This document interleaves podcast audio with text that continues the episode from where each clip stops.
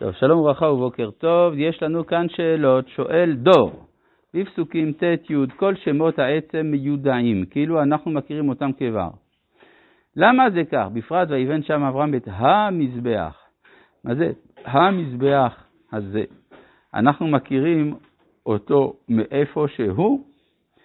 טוב, אז זה בפסוקים ט' וי' של פרק כ"ב התכוונת, היו המקום, המזבח, העצים. כן, זה, יש לזה כמה אופנים להבין את זה. הרי המקום אשר אמר לו האלוהים, זה כאילו, הוא מיועד כבר מראש, מבריאת העולם לדבר הזה, שאדם ממקום כפרתו נברא, שמעפר שתחת המזבח, אז אולי זה הכוונה. על פי הקבלה אפשר גם לומר שהאות ה' מציינת את, אה, את, את עולם העשייה. כלומר, הבניין של המקדש מהווה את ההשלמה של העולם, שהוא אה, נברא בה, וכנגד, אה, יכול להיות שזה קשור לזה.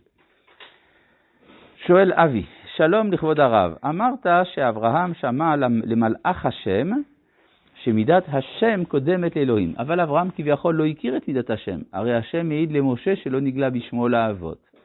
תודה רבה, תזכו לעשות. אה, אז כבר דיברנו על זה הרבה כשלמדנו את תחילת הפרשה, וירא אליו השם. אז איך יכול להיות שהוא שמי השם לא נודעתי להם? זה לא מובן הדבר הזה. או מה שכתוב בתחילת פרק י"ז, ויהי אברהם בן תשע שנים ותשעים שנה, וירא אליו השם, וגם בפרק י"ב, בפסוק ז', ויעבור אברהם בארץ עד מקום שכם, עד אלון מורה, וירא אליו, והכנעני אז בארץ, וירא אליו השם. וכמו כן גם בפרק אה, ט"ו, שם פסוק ו', נאמר, אה, והאמין בשם, ויחשביה לו צדקה. אז אם ככה, השאלה הזאת איננה חדשה, ומכיוון שעסקנו בה בהרחבה, אנחנו פטורים מלעסוק בה כעת, כי הרי כל השיעורים האלה מוקלטים ואפשר פשוט להיכנס לשיעור על וירא אליו השם. ובכן, רבותיי היקרים, אנחנו ממשיכים בפרק כ"ב, והגענו לפסוק י"ב. ויאמר אל תשלח ידך אל הנער ואל תשנו מהומה, זה למדנו, כי אתה ידעתי כי ירא אלוהים אתה. אברהם היה צריך להיות ירא אלוהים, כי, הש... כי מידת החסד הוא כבר הכיר. וכאן הוא צריך להיות ירא אלוהים, לא רק אוהב. ולא חסכת את בנך, את יחידך ממני. שימו לב שכאן חסרה, חסר ביטוי. לפני כן קח נא את בנך, את יחידך, אשר אהבת. ואילו כאן בנך, יחידך, ואין אשר אהבת. זה כאילו אומר, אולי בא לרמוז, שבמוכנות של אברהם להקריב את יצחק, באיזשהו מקום נעלמה האהבה. יכול להיות שזו, כלומר הייתה איזה, היה ויתור על האהבה אה, לדבר הזה. עושה ממך יתחיתך ממני. יכול להיות, כן? או, או שזה היה טעות של אברהם. כן, הרי הקדוש ברוך הוא הרי לא אמר לו לה, להקריב אותו. זו השאלה, האם הקדוש ברוך הוא התכוון שיקריב או לא התכוון שיקריב. אברהם מבין שכן, אבל בסוף מתברר שלא. אז יש פה איזה מין ביקורת סמויה, יחידך, בנך יחידך, ומה אם אהבת? כן? ויישא אברהם את עיניו. וירא והנה איל. אז מה זה ויישא אברהם את עיניו? לשאת עיניים זה תמיד כלפי מעלה. אז או שאברהם מסתכל בשמיים ורואה איל, או ויישא אברהם את עיניו שהוא מסתכל בחלק העליון של ההר. זאת אומרת שלפי זה המזבח נמצא בשיפוע של ההר ולא בפסגה. ו... ואז אברהם מסתכל לכיוון הפסגה. אם אנחנו זוכרים מה, מה קורה במהלך ההיסטוריה שם, זה המקדש. מה נמצא למעלה מן המזבח? קודש הקודשים. זאת אומרת שאברהם רואה את העיל בקודש הקודשים והוא הולך אליו. עכשיו, הוא נמצא בסבך. אם הוא נמצא בסבך, העיל, סימן שיש שם עץ שגדל. מה העץ שגדל בקודש הקודשים? זה עץ החיים. כן, הרי אנחנו מבינים שיש כרובים, ששומרים על פתח גן עדן, ומעבר לכרובים נמצא עץ החיים, לשמור דרך עץ החיים. אז אברהם בעצם חוזר אל מעלת האדם הראשון שלפני הבריאה, שלפני החטא, ואז הוא מגיע אל קודש הקודשים, והוא חוזר משם אל המזבח. ההליכה הזאת, מהמזבח אל קודש הקודשים, ומקודש הקודשים אל המזבח. מה היא? מאיפה היא מוכרת לנו? כהן גדול ביום הכיפורים.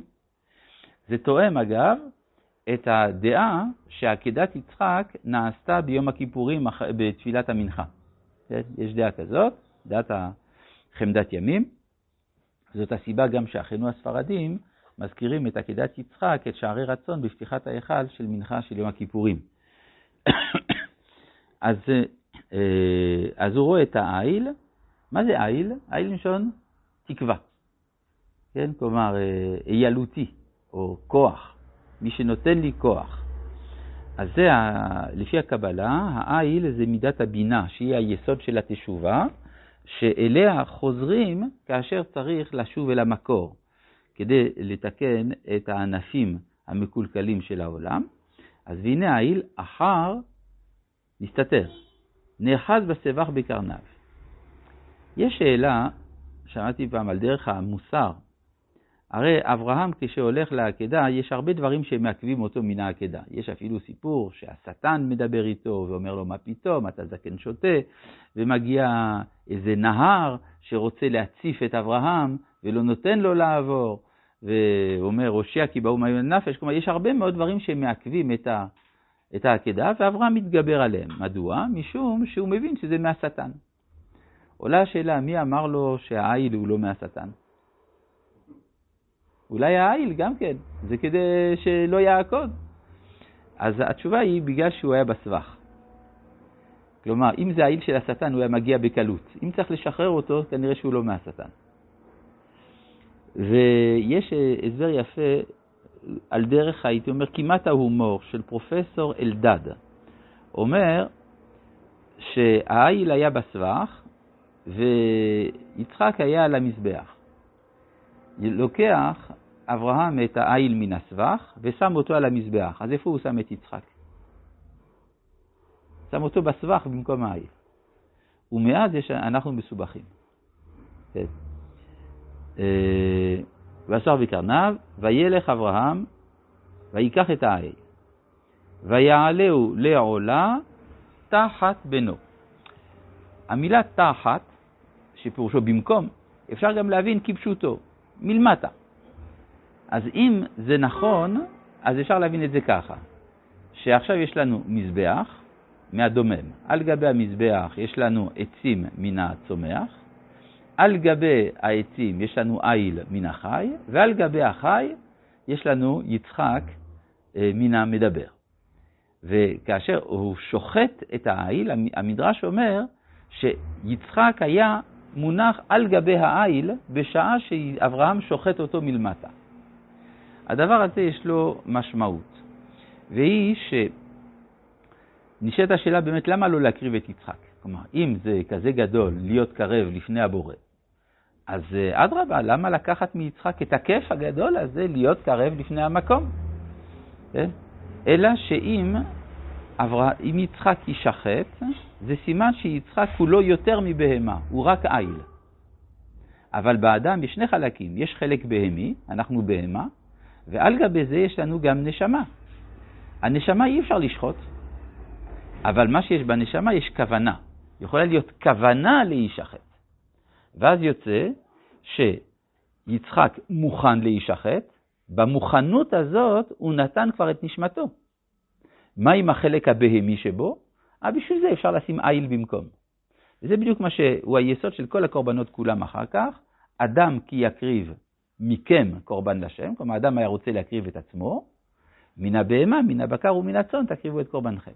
יוצא שבאמת יצחק נשחט, אבל לא הגוף שלו, הגוף שלו הוחלף בעין. אבל הרצון שלו ניתן כלפי מעלה, הוא קרב למעלה, על ידי המוכנות שלו להיות קרב על גבי המזבח. אז זה המשמעות של ויקח את העיל ויעלהו לעולה תחת בנו, שבזה הושלם התהליך של העקדה.